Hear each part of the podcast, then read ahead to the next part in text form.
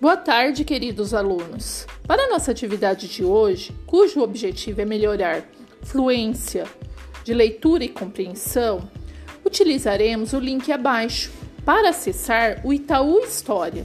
A história de hoje é Malala, a menina que queria ir à escola, escrita por Adriana Carranca. Se você tiver dificuldade para fazer a leitura, peça ajuda de um adulto. Após a apreciação da história, faça um registro muito lindo através de um desenho, retratando as partes que você mais gostou. Terminando o desenho, tire uma foto e compartilhe no nosso grupo. Muito obrigada, professora Eliane.